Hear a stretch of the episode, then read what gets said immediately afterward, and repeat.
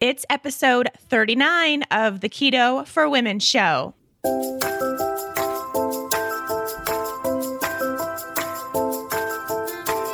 You're listening to the Keto for Women show, and I'm your host and nutritionist, Shawn Mynar.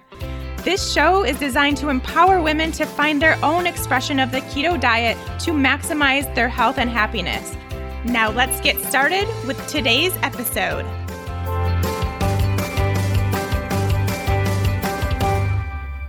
Hey there, friends. Welcome back. Thanks for joining me on the Keto for Women show for this episode that will be another Keto Hot Seat episode, round two of those questions you guys all asked me. Such great questions for the last round. And if you didn't listen to that episode, go back a few and you will be able to get caught up with the first round. So I answered, gosh, probably about 15 ish questions that you all had. And now we are moving on to get through. I promise I will get through all of these. It's going to take a couple more episodes, but I'm going to get through them all that you asked on Instagram and Facebook when I requested. And then once we get through all of these, I'll do it again. I did get some really good feedback from that last episode that was the Keto Hot Seat episode. And so I know you guys are enjoying it as much as I do to be able to do this format of answering your questions. It's just fun because I don't know the questions. I have no idea what you all are going to ask me. I haven't looked at any of them. I just today pulled up where I had left off and didn't go anywhere beyond that. So it's going to be a surprise to all of us what you have asked and what my answers will be which I think just shows my personality, my answers just from a whim and what I truly believe and how I truly answer questions without any sort of curated format or notes in front of me or anything like that. I just think it's way more fun and way more personal. So you can get to know me a little better. Before we hop into these questions, let me go through a few things first here. First of all, I am pre recording this episode a few weeks in advance because I'm traveling. As most of you probably know, these are the weeks that I am away on conference tour, I'm going to call it, because I have back to back weekends of conferences. So when this episode airs, if you're listening to this around the time that it comes out on Fridays, I will be in Mallorca, Spain at the Low Carb Universe Keto Ladies Conference. So excited for that. And I know there are several of you listeners that are going to be there. So I'm hanging out with you all right now in person. We're probably having lunch or something. Well, who knows? Because we're in a totally different time zone over there. So we might be sleeping when this airs. Who knows? That is going on. And I came from the NTA Nutritional Therapy Association conference the weekend prior, which we talked about last week. And I am going to update you all on everything that I've learned over the course of these two conferences and maybe just some stuff that I learned along the way in between and afterwards, because I'll explain what's happening in between these conferences and after the low carb universe in just a second. I'm going to update you all on a future episode in the next few weeks. Once I get back, that will be the episode I record because I always like to share the knowledge that I learned, what I gained from these conferences for those that couldn't attend. So that will be coming up. Be on the lookout for that particular episode. So, in between, I spent a few days in one of my new favorite places after I went and visited in November in Palma, which is kind of the town of Mallorca, Spain. So much fun there. Love that place so much. And I'll let you know if anything happened in those few days that I was taking the time really to unwind between the two weekends. For me, as an introvert, and all you introverts know exactly what I'm talking about, having a weekend around people 24 7 and large groups of people, while so fun and something I love to do, I need about two or three days in between, totally by myself, to recharge and to get the energy back that I spent being in a room of people because I love kind of being an extrovert in those settings, but then I need that time in between to be a hermit, essentially. So I'm taking those few days in Palma to do so. I'll let you know what happens in that period of time, what I'm eating, what I'm sightseeing, that good stuff. And you can, of course, follow me in the moment over on Instagram stories, of course. But then after that, I'm heading with my friend and someone who has been a guest on this podcast. And I know a lot of you already know her and follow her, Steph Dodier. We're heading over to Lisbon, Portugal for a few days. Portugal has been a place on my bucket list for a very long time, probably in the top five of places I've wanted to visit. So we decided that was a really great opportunity, already being over in Spain, to make that quick jump to Portugal. So we will be heading there Sunday night after the conference, and I will be there about four days. She's going to spend a little bit longer, but I have to get home and this is another really exciting thing I'm pumped to share with you all. Like I said, I am pre recording this episode. So some of you might already know this if you do follow me on Instagram stories, but it's a little bit in the past now if you're listening to when it airs. But I just put an offer in and got the offer accepted on my very first brand new condo, something I actually own. Probably the first thing that I've ever totally put that much energy and effort into to actually owning. So, if you've all been first time home buyers before, then you know how exhilarating and exhausting and stressful and emotional, but fun that whole process is. And I had a great experience with it all. I found my perfect spot. I cannot wait. I cannot believe it. I cannot believe how quickly I'm moving in. And that is mine and I am in this space right now of actually not really totally believing it's happening, but it is. And so I will be sharing all of that information, how that's all going, just as some personal side notes to begin these episodes as it unravels. But I will be now coming back from. Portugal straight into packing and getting ready to move because it is going to be a really quick closing process. So I'll be able to get in in a matter of weeks and live there permanently. So great as someone who has done a lot of apartment hopping over the past, gosh, 12, 13, 14 years to have a home. I cannot wait. If you are someone that wants to have more of a behind the scenes look of that whole process and my new place and the decorating that's going to be happening in that new place, then I would recommend you head over to Instagram. I'll be doing all the behind the scenes stuff over on those stories. It's like my favorite thing to do. And you can get to know a little bit more about me on a personal level over there. I'm Shawn Mynar Health there and on Facebook, which also now carries the stories. So even if you don't have Instagram, if you have Facebook, you can check me out there. This is Jess Betancourt, the host of DNA ID, the only true crime podcast that exclusively covers cases solved using forensic genealogy. DNA ID goes behind the headlines to answer your questions about this remarkable new crime solving tool, how it works, how cases are selected, why the cases were unsolved for so long, and how the justice system is addressing it. I include input from law enforcement to give you the inside scoop that we all crave with a straightforward, no nonsense delivery. You can find DNA ID on any podcast platform. Episodes come out weekly on Mondays that's enough personal stuff about me. Let's move into just a few business announcements. So, I have determined the next enrollment period for the Good Gut Project. Right now, going through the beta test for that group.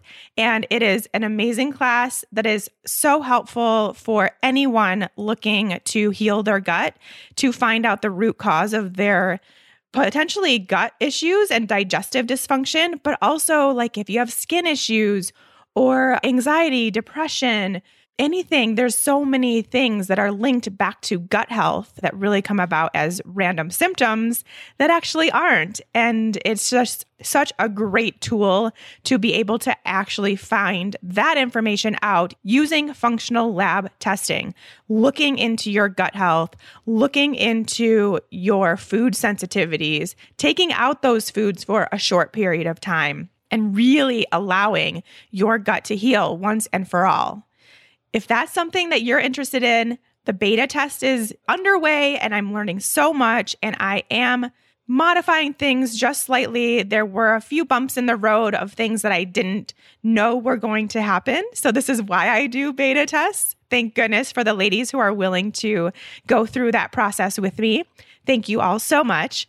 But now it's ready for the first full real group. That group is going to start April 30th.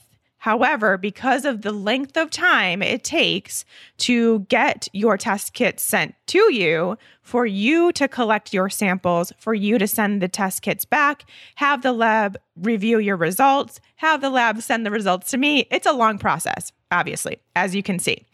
So we need that time to get all of that done before the class starts. So enrollment period will start March 14th.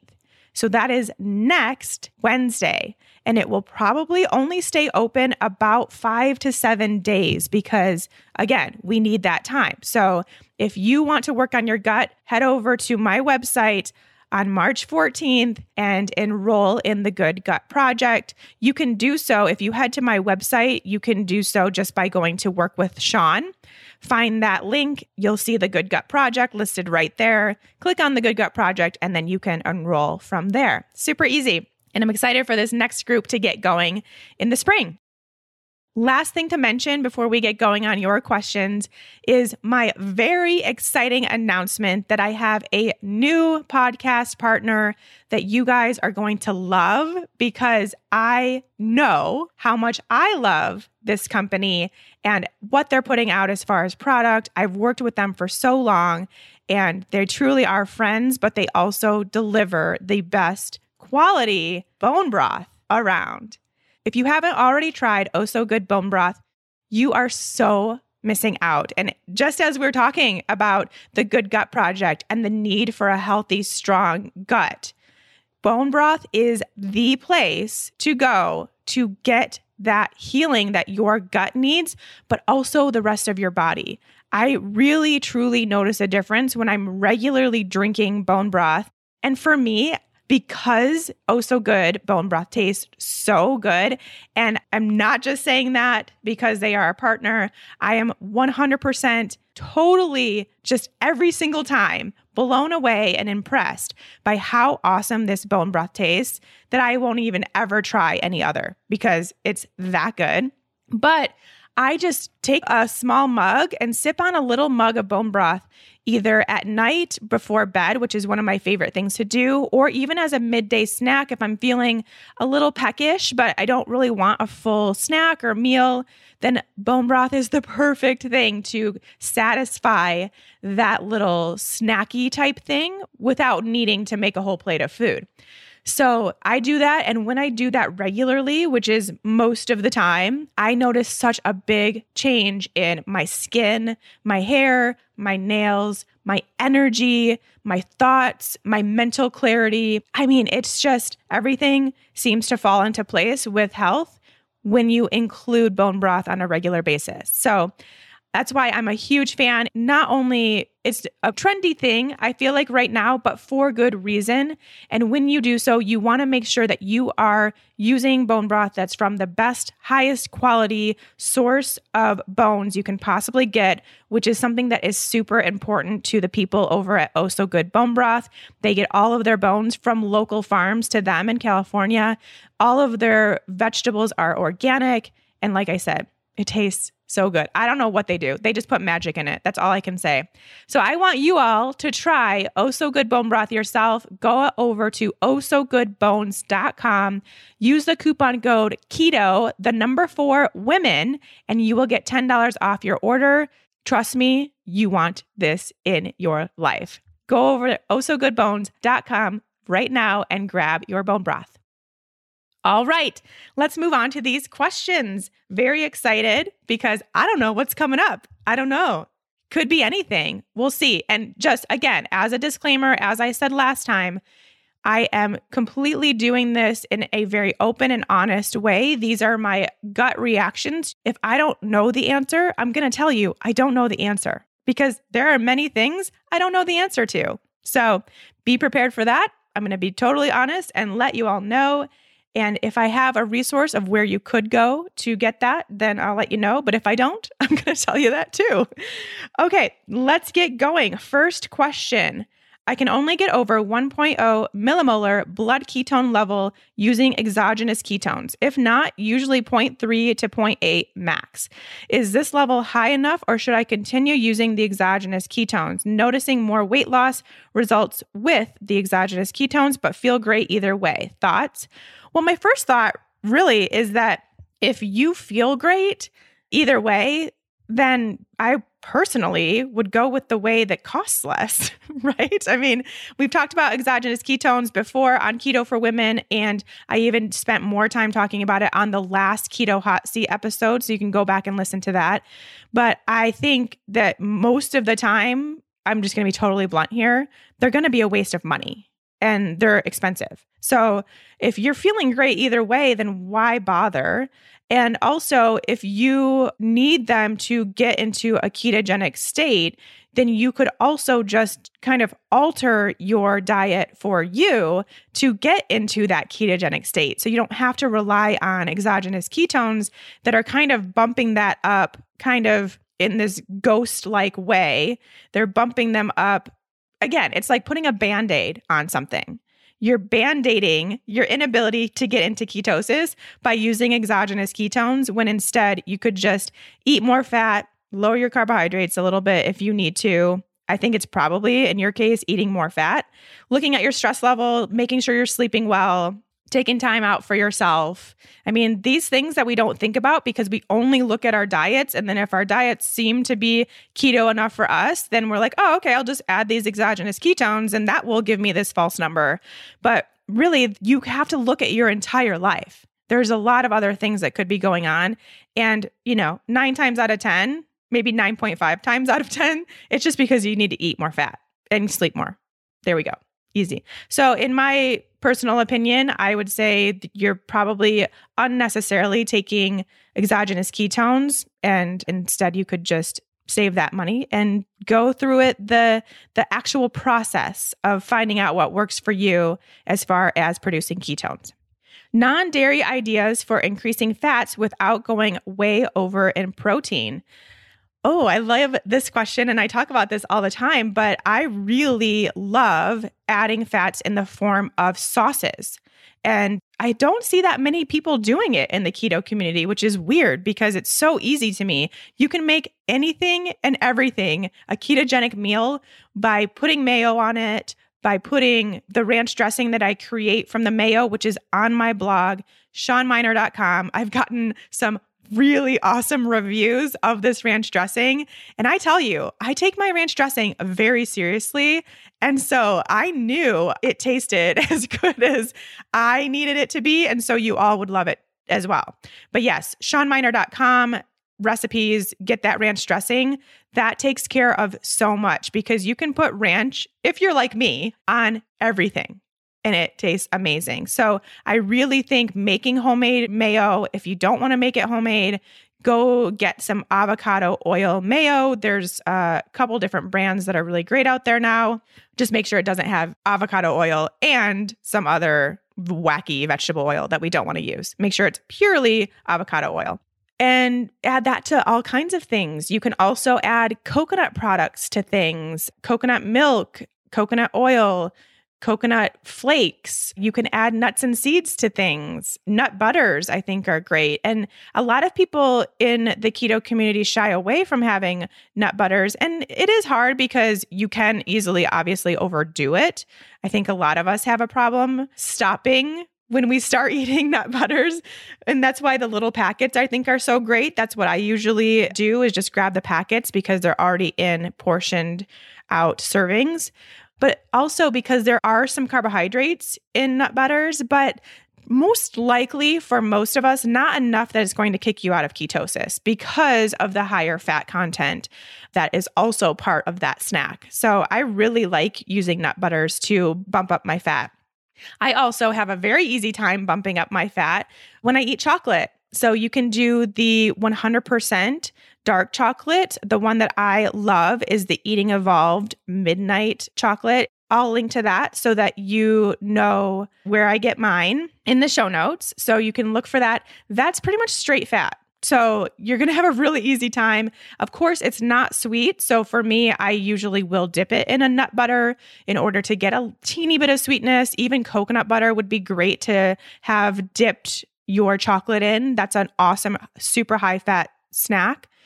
If you can tolerate a little bit of carbohydrate, then you can go for a 88, 90% dark chocolate that again is going to be majority fat with a teeny tiny bit of sugar. And so, again, a lot of us are going to be able to tolerate that without it kicking us out of ketosis or without feeling bad, having a blood sugar spike. So, you'd have to determine that for you.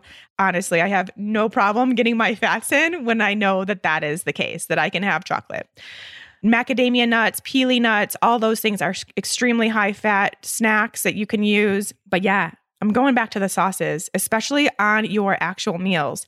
Make your meat, make your veggies, pour fat over it. It's that easy. You will have a ketogenic meal that tastes really, really good. Before we get any further with this episode, let me take just a second to tell you all about the Ample Ketogenic Meal Replacement Shakes. I'm so excited that this product is now out there. I can't wait for you all to try it. It is the first all in one keto meal replacement shake that gets the nutrition from quality, real ingredients, which is so, so, so hard to find in the ketogenic space. You all know how important real food ingredients are for me, and I want to pass that information on to you. And here we now have a really great opportunity to have a meal replacement shake. Something that's super easy for us to grab when we're on the go, running errands, don't have time for breakfast, don't feel like cooking, whatever it may be. We now have a place to turn, and that is the Ample Ketogenic Meal Replacement Shakes. 70% of the calories in this shake come from premium healthy fats such as MCT oil powder, coconut oil powder, things we're already eating on a daily basis anyway. There are only six grams of net carbs in each meal, and it comes along with 40 billion CFUs of probiotics, which is like 10 times what you would get by drinking a kombucha. So they're really taking care of our gut health. They're keeping that in check while we're on a ketogenic diet. They have the prebiotic fibers necessary too within this shake to feed the good bacteria in your gut.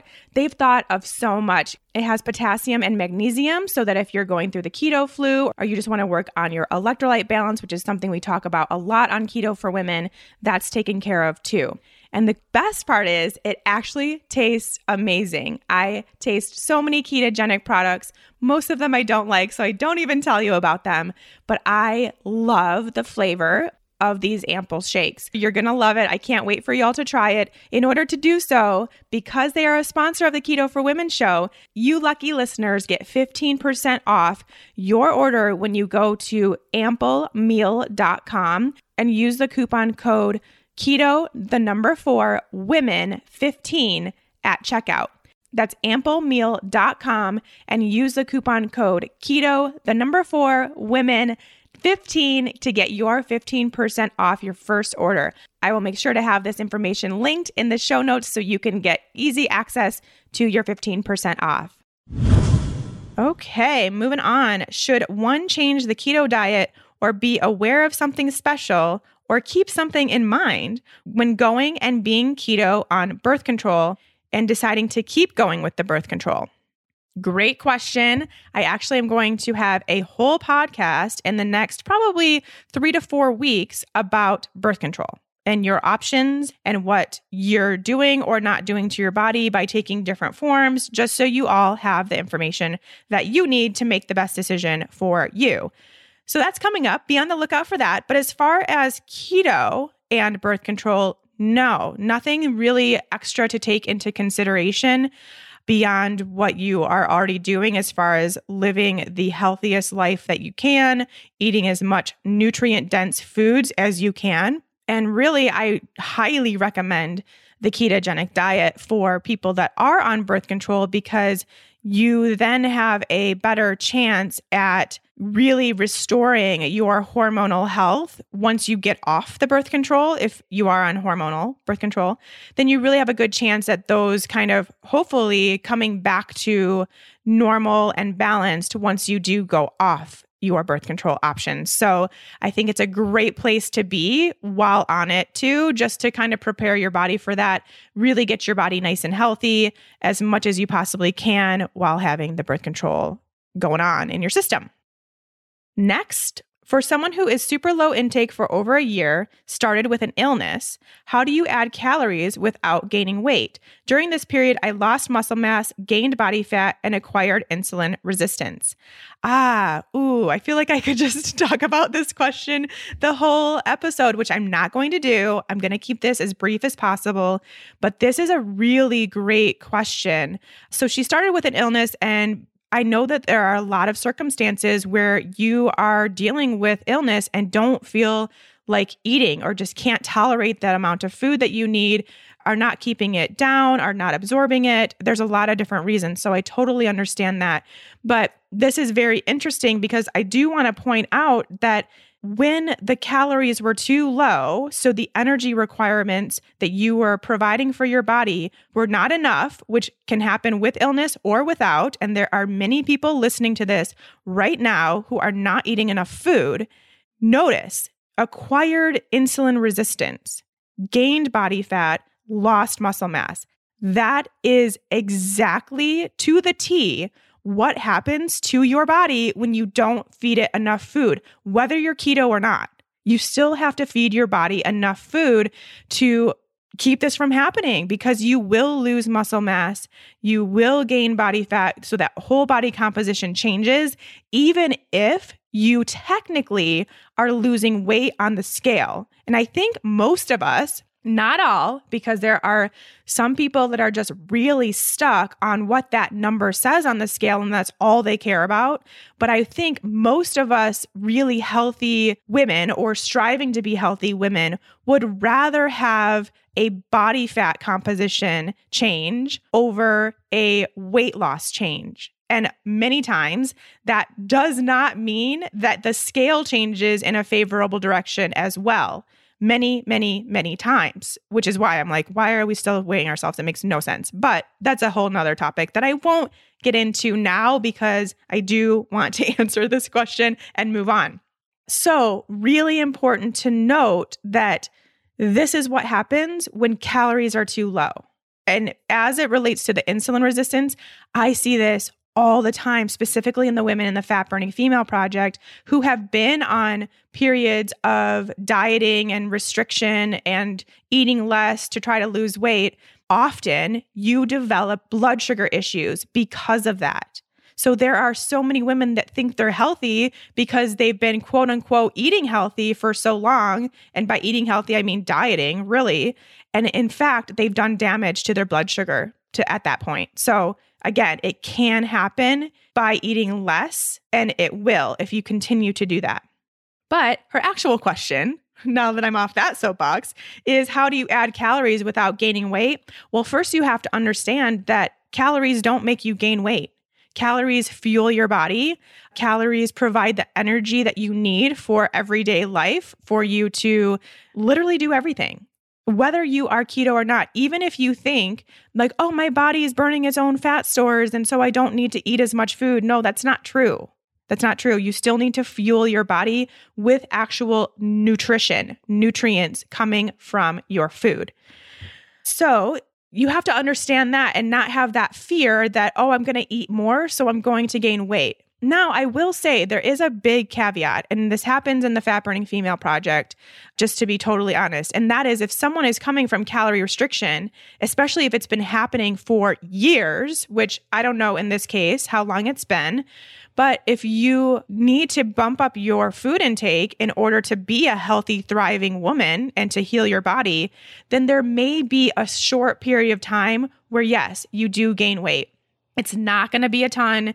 It's going to be very minimal. Basically, you're just going to feel like you're clothes are a little bit tight and not fitting as well as you'd like them. And then you will start that process once you're in a ketogenic state once your body realizes that that amount of food is always going to be there and it doesn't need to store that, once your metabolism picks up and you regulate those signals, and then things get a whole lot better and a whole lot easier. So, yes, there is this point. I also do want to mention that that weight gain, if you're going straight from what the scale says, could in fact be muscle. So I would assume that this person that asked the question, now that she's lost muscle mass, would be really happy to gain back that muscle mass, which may mean the scale changes.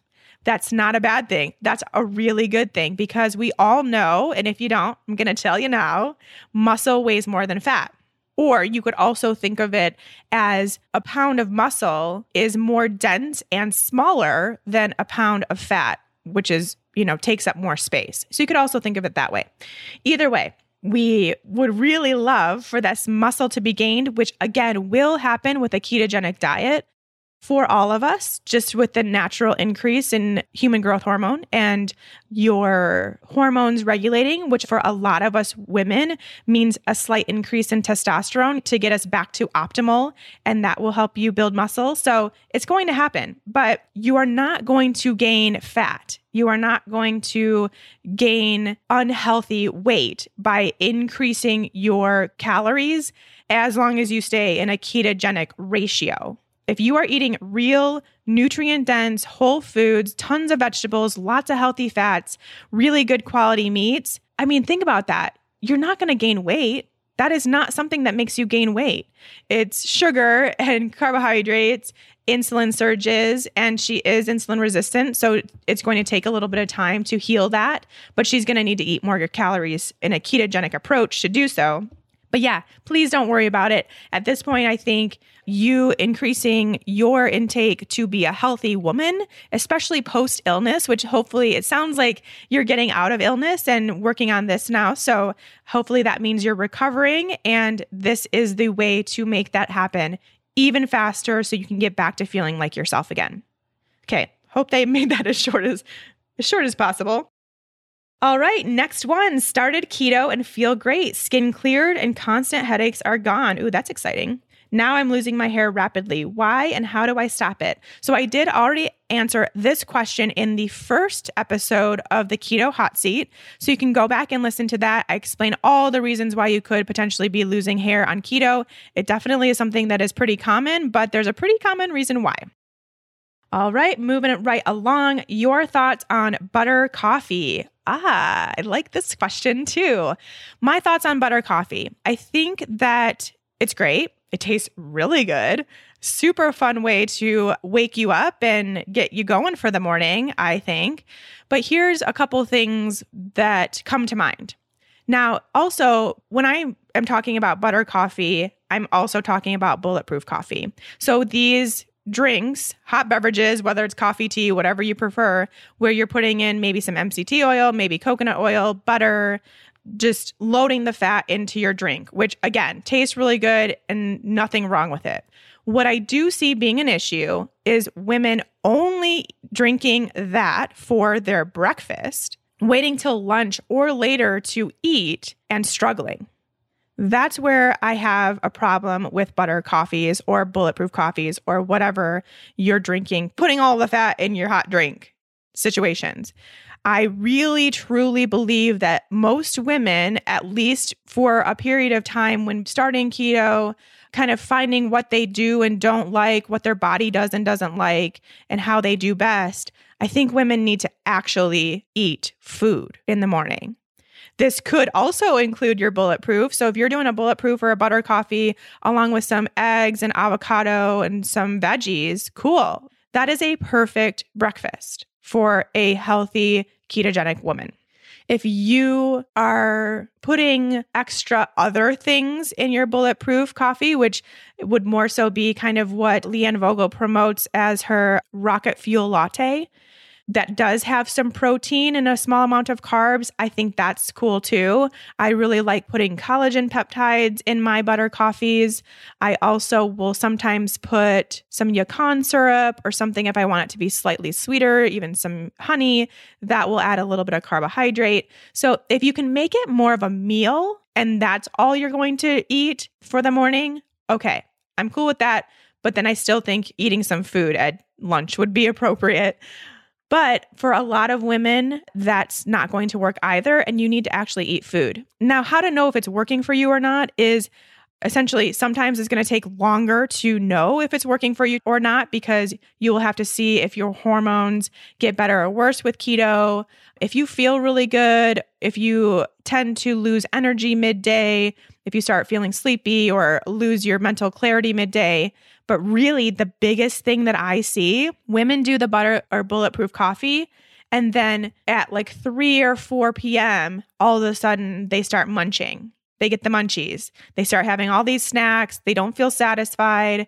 They have these big dinners. They don't sleep well there's all these other little factors that you don't know is actually just because you need to eat breakfast and not drink it only. And then once you start having breakfast, you see, oh, I don't snack anymore because I actually ate food in the morning. So I don't need that midday snack or I don't have the munchies later on because I have started my day with this really good, awesome meal. So that's my take. But I really do think that it can absolutely include a butter coffee or a bulletproof coffee along with actually chewing. There's something about actually chewing your food, getting that digestive process flowing that is very good for those hunger hormones and the satiety hormones. So, leptin and ghrelin, getting those regulated. And if you're someone that is leptin resistant or has been, which I was, this will be really important to you to actually eat breakfast. It was really one of the things that helped me. Okay. There are so many kinds of magnesium. Which do you recommend specifically for sleeping better? What is your experience with L-threonate? Thanks, Shawn. Okay, so yes, there are lots of different kinds of magnesium, and really what I recommend is for you to go through the process to find out which one works for you because we're all different. We all process them differently. And some people do really well with glycinate. Some people makes them run to the bathroom.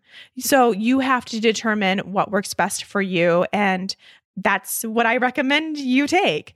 Specifically for sleeping, they all are going to help calm. So no matter what magnesium will help that, but you may need to just take more. So if you're not noticing any changes with your sleep, and I do recommend for most people taking magnesium at night before bed, maybe like 30 to 45 minutes before you you go to sleep. If you don't notice a change and if you're still having problems falling asleep while taking magnesium, you might need more. So you can kind of play with your dose to see what works best for you there.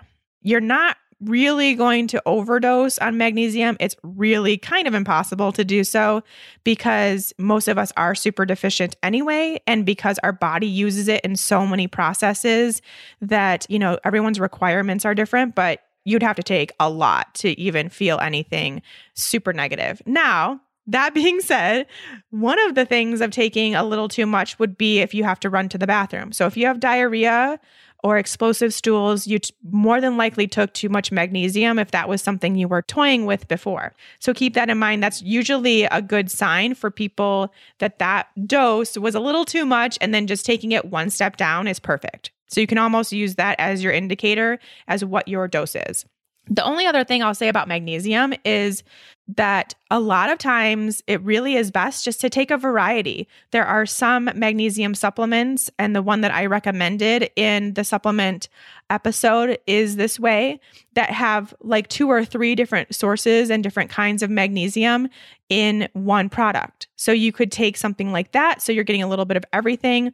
Or like for me, I take that, but then I also especially if I'm feeling like I had a stressful day or I'm not quite ready to go to bed, I'm not as calm as I think I should be, then you can just take a different form. So then that would be a time where I take magnesium glycinate because for me, that really helps calm me down. That's kind of a little more potent to my body. And I feel that effect a little bit better. So I'll take the tri magnesium with also some magnesium glycinate added in there and then I sleep like a baby. So that is an option as well. As far as L-threonate, I do not know really anything about that. so I'm just going to tell you that now. I know it's a form of magnesium and it has more specific functions for certain things, I think like brain health or something, but I don't know anything beyond that. So I cannot even tell you. Moving right along, will keto help relieve PMS, such as severe bloating, tender chest, depression, and exhaustion? Considering going on birth control to help keto or birth control for PMS? Oh my gosh, please, keto. Please, please, please, keto. I am, as you will find out, very anti birth control, and you'll find that out in an upcoming episode. And I will explain totally why and give you the 100% option to determine if it's right for you or not. But before you, this person who asked this question, before you go on birth control, please try keto first because that is going to do wonders for your PMS. And you won't need to add in synthetic hormones that are potentially very harmful to you in the process. So it's like two opposite ends of the spectrum that you just asked. And I would love to see you go for the more health promoting aspect, which would be keto. Now, as far as keto for PMS, I mean, it's kind of one of the overwhelmingly obvious things that happen to women when they go ketogenic and when they do so in the correct way. So, very much a fat burning female, take it slow, eat enough food, get your nutrients, that kind of thing. The approach that I really, really strongly recommend.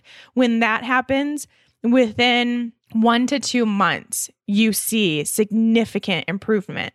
Now, it does take one to two months, so don't expect the next cycle to be totally magical. It does take a little bit of time because, as I've said so many times, our hormones take a little while to regulate themselves. They're very slow moving. Even if they're in the right direction, it can be a slow process. So keep that in mind, but you should see improvements, you know, within the first few cycles for sure.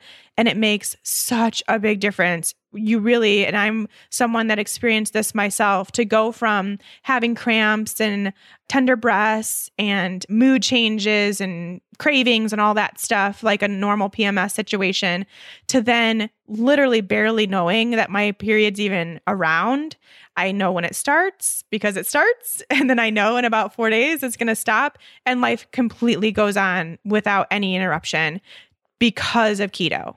So I really highly recommend you give that a try. Oh, this is a follow up question to that. Perfect. Since I started keto in September, my period cramps have gotten really bad. I even get cramps during ovulation. Is this normal? No, it is not. It is most likely because you are not doing the right keto for your body. It more than likely is because you actually cause some stress on the body when either making the transition to keto or currently being in ketosis. And that's causing kind of the opposite effect of what keto should do when done correctly for women. So I would really make sure you take a look at what you're eating, how much you're eating, if you're actually in ketosis. If you are producing ketones, you may be someone that needs to get a higher reading in order to get the healing benefits of those ketones for your hormones. So keep that in mind. But I would almost bet you may not even be in ketosis. You may be eating a ketogenic like diet or a low carb diet, but you're not eating true keto for your body, which might include more fat or lowering your carbs, whatever, lowering your protein.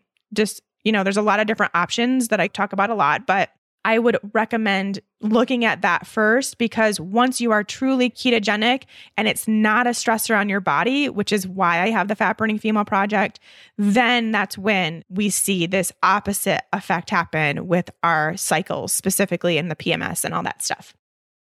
Next up if you have a client who has been doing keto for over four years with maybe four quote unquote off plan meals in that time, and they got down to their lowest percentage of body fat, but then suddenly started gaining weight and is up from 17% body fat to 22%, would you recommend two weeks off, a carb up, an off plan meal? Very tough telling someone to take two weeks off of keto or to do carb ups when she never had any issue. She has taken out dairy and does intermittent fasting. Any thoughts?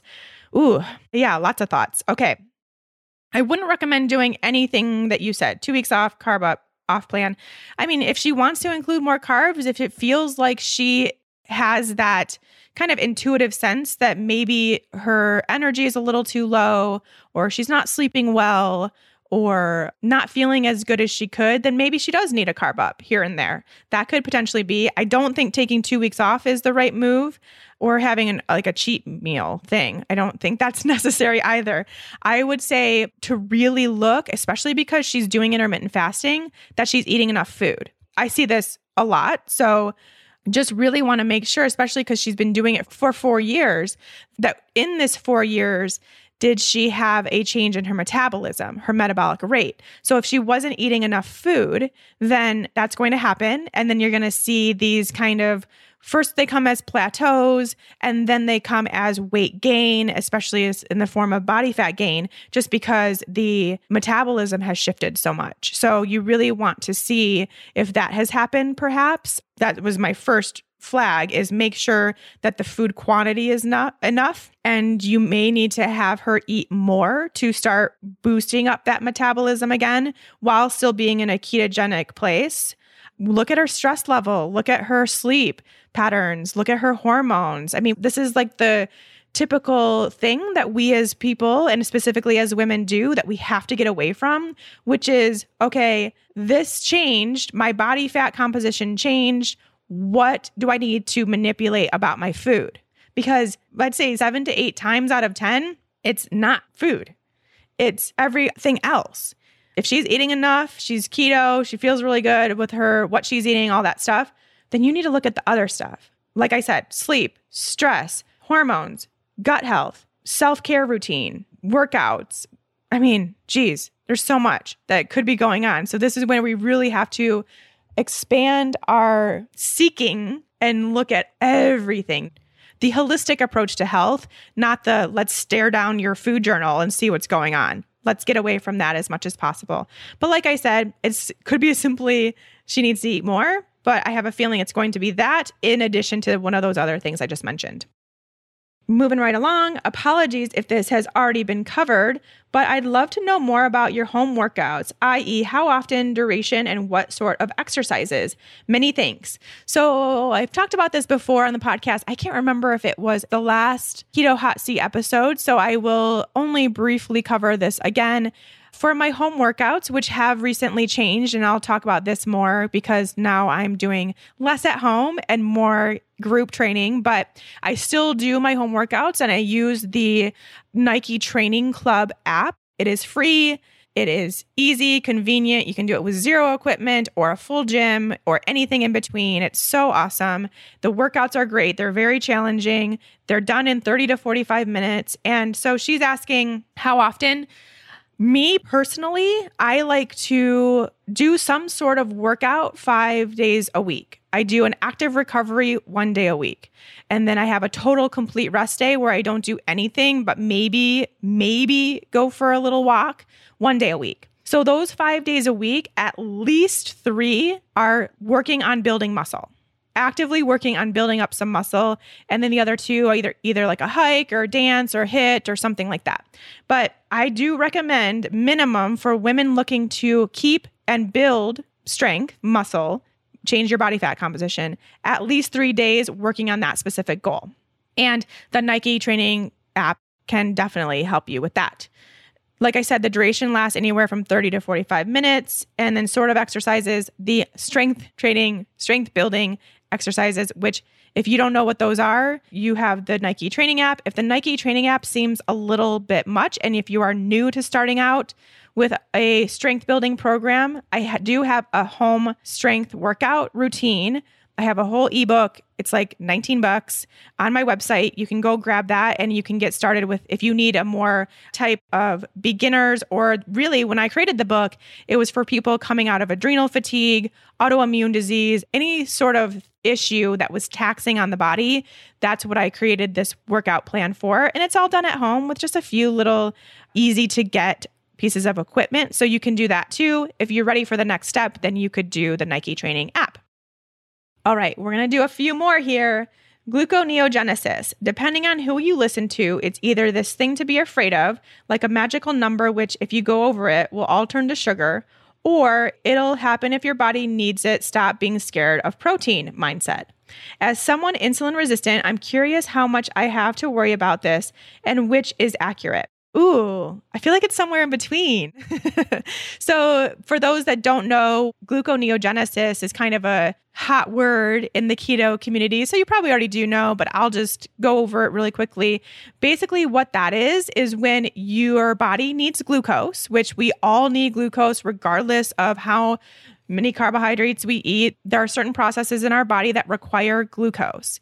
And if you're not eating carbohydrates, there are many other ways to get glucose and for your body to create that, one of which is breaking down your protein sources or your muscle mass in turning it into glucose.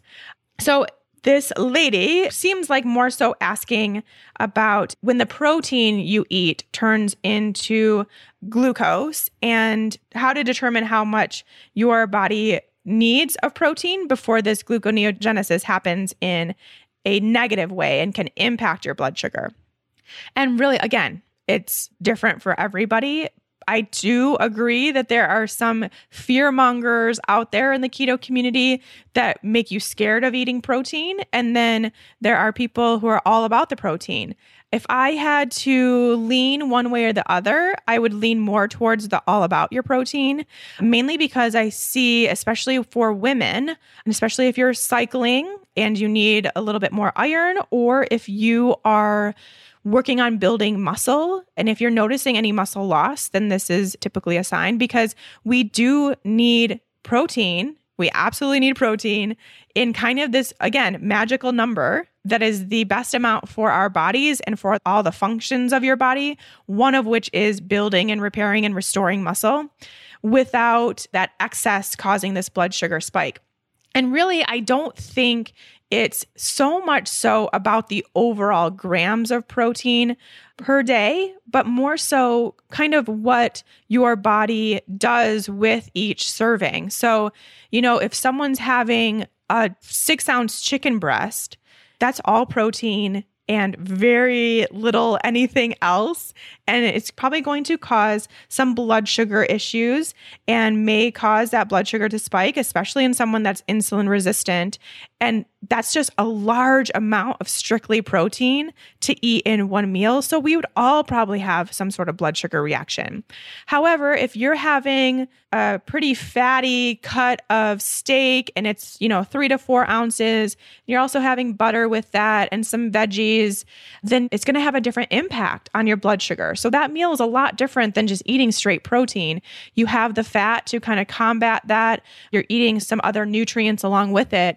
And so that blood sugar effect is not going to be the same, which we really do need to consider that as someone that is insulin resistant. So that's what you should be kind of thinking about when you include protein into your diet if you are trying to heal your blood sugar is more so keeping each serving a moderate portion while also thinking about the amount of fat that you're including with that to kind of buffer that blood sugar response. Now, yes, of course, the overall amount is going to be something to consider too. But if you're just having a moderate level of protein three times a day at your meals, you're not going to go over any sort of amount to the point where you're kicked out of ketosis or damaging your blood sugar any further. So, again, those moderate portions of protein three times a day, not going super crazy with the pure protein at any one sitting, keeping the fats high, you're fine. We don't really need to worry about it beyond that. You're not going to do any harm by getting a little bit extra grass fed beef here and there. You're going to be okay. So I know it's definitely something where some people eat almost no protein, and I don't agree with that either. So make sure you get that level right for you. And it does depend on a lot of things like how active you are, your blood sugar status currently. There's a lot of other factors, which is why I can't be like, oh, eat this such and such amount. But don't worry so much about it. Protein's great for us. Okay, we'll make this probably the last one here. I have a wall full of essential oils. I would love to know if you've ever used them and how to support keto life. Thanks so much for your podcast. I've gone back and listened all the way back till June. Oh, yay! Such valuable info for women changing to this lifestyle. Thanks so much. Appreciate the kind words. So, yes, I do use essential oils. I don't use really any specifically for keto, to be honest, although I know there probably are some. I don't have a whole lot of information as some people do that are more into the essential oil space. But I do really like them for women's health, especially as it relates to our stress and being able to get into parasympathetic mode, which a lot of us women can't, and really using them for self care practices and our emotional health and that kind of stuff. So I really like using things like lavender. I use lavender every night when I go to bed. And I use doTERRA oils. So if you use something else, they might be called something different. But I use Serenity, which is a blend from doTERRA, and lavender on my temples and my wrists and the bottoms of my feet before I go to bed. So I like being able to smell that, but I also really do feel the calming effects of that. If I take a bath, which I take a few per week, I will put lavender in there or clary sage in there as more, again, just like the relaxing vibe. If you are someone that does get PMS, I do really like clary sage for that. And you can rub it right on your abdomen and get some relief there. If you're someone that needs more energy, I think peppermint is great for that. I really love peppermint. And as just an overall health status thing, my favorite is frankincense. For a while there, when I was feeling really sick, I put that under my tongue every day. And now I use it just kind of sparingly. If I feel like I'm having an off day, I'll put some under my tongue or I'll just sniff it, put it in my diffuser or something like that. And I really love that. And the only other thing that I use essential oils for regularly is for my face. It helped my skin so much. And I've been doing this for now two years, almost every night. I rotate off, but I do have a blend that I put on my face every night, and I haven't had a pimple since. It's frankincense, myrrh, rosemary, lavender, and clove. So for those five, I've done that for two years. I put that in a little dropper bottle with, I kind of change it up, but as of right now, I'm using jojoba oil as the base and I love it. It's so amazing and it's very healing. I do talk about that quite a bit over on Instagram stories. Every time I make it, I tell you how I make it. So if you didn't get that down, you can go over there and I'll be making some up soon. Usually do about once a month so you can see what is in there. But yeah, I mean, I'm definitely not the person to give you all the knowledge about essential oils. I don't sell them. I'm not a rep. I just kind of use them as needed, but I do love them and I think they're great. And I think everyone should get involved in that is just kind of an alternate form of self care and health care, to be honest. A little bit of both. Okay, I think we'll wrap the episode up with that last question for today. We do have probably about one more episode worth of questions here that I'm just kind of seeing. So we'll get to those in a few weeks and then I'll be asking for more. So get your questions ready and be on the lookout for that post on Instagram or Facebook. Okay, next week we have a special guest. I love this episode. I highly encourage you to listen, even if you're not someone that's currently in that stage of life, which you will understand once you see that title of the podcast episode. Highly recommend. It's such great information and it's going to help so many people. And it was just a really good episode. So, looking forward to having you back next week. And until then, take care.